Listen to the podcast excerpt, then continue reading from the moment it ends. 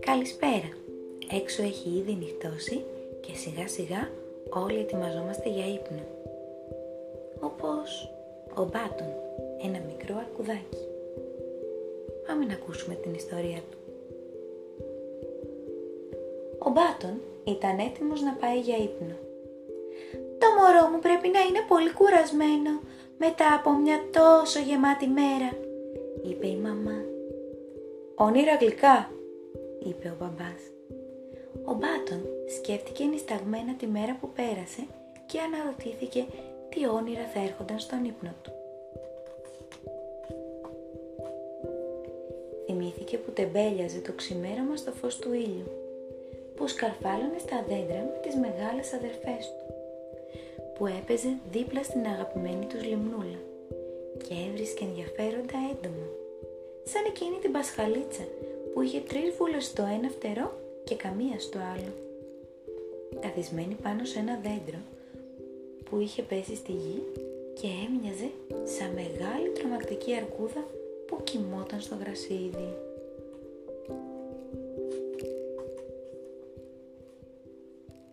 Ο Μπάτον είχε ξεχάσει το τρομακτικό δέντρο ως εκείνη τη στιγμή. Αν ερχόταν όμως τα όνειρά του απόψε, δεν άντεχε ούτε να το σκέφτεται. «Μπαμπά! Μπαμπά!» φώναξε. Ο Μπάτον τους είπε ότι ανησυχούσε για το τρομακτικό δέντρο. «Να σου πω κάτι ευχάριστο να σκεφτείς πριν κοιμηθείς.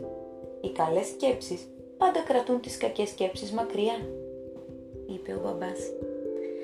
«Ναι, σε παρακαλώ μπαμπά», είπε ο Μπάτον και αμέσως άρχισε να αισθάνεται λίγο πιο δυνατός. Λοιπόν, αναρωτήθηκε ο μπαμπάς, να σου πω για τη μέρα που δεν υπήρχε τίποτα τρομακτικό, μια μέρα τόσο χαρούμενη που αν τη σκεφτείς απόψε θα έρθουν μόνο καλά όνειρα. Τι μέρα ήταν αυτή μπαμπά, ρώτησε ο Μπάτον και γαργάλισε τη γούνα του μπαμπά του καθώς μάζευε τα πόδια του. Ο μπαμπάς του φίλησε τη μύτη και είπε «Ήταν η μέρα που γεννήθηκες». Ήταν μια από εκείνες τις μέρες που το πρωί είχε πολύ ομίχλη, αλλά εγώ ήμουν σίγουρος ότι γρήγορα θα είχε ζέστη και ήλιο. «Όπως σήμερα δηλαδή» ρώτησε ο Μπάτον. Όταν ξύπνησα το πρωί δεν έβλεπα τίποτα από τη βατεμουριά και πέρα. Ναι, ακριβώς όπως σήμερα, χαμογέλασε ο μπαμπάς.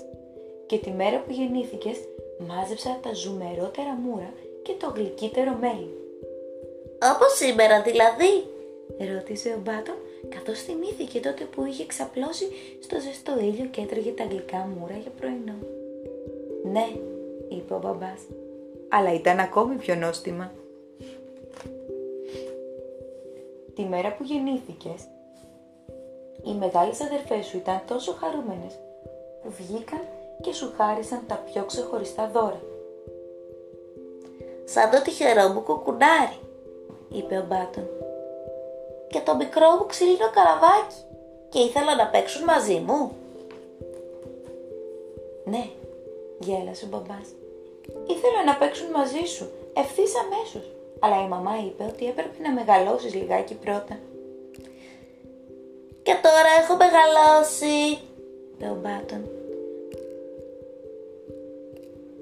Παίξαμε τόσο πολύ σήμερα που για να δροσιστούμε πέσαμε στη λίμνη των δύο ποταμών. Όταν ήρθε το απόγευμα, θυμήθηκε ο μπαμπάς, σε πήρα στην αγκαλιά μου για να δεις το πρώτο σου ηλιοβασίλεμα και να σου τραγουδήσω ένα ανούρισμα.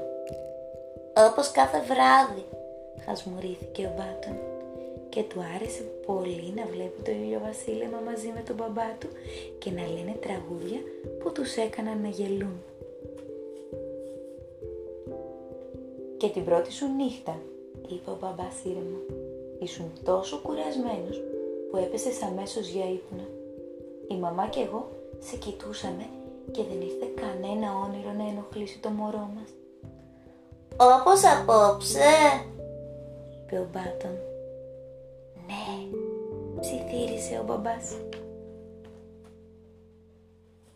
Και ο μπαμπάς είχε δίκιο. Μόνο καλά όνειρα ήρθαν στον ύπνο του. Καληνύχτα και όνειρα γλυκά.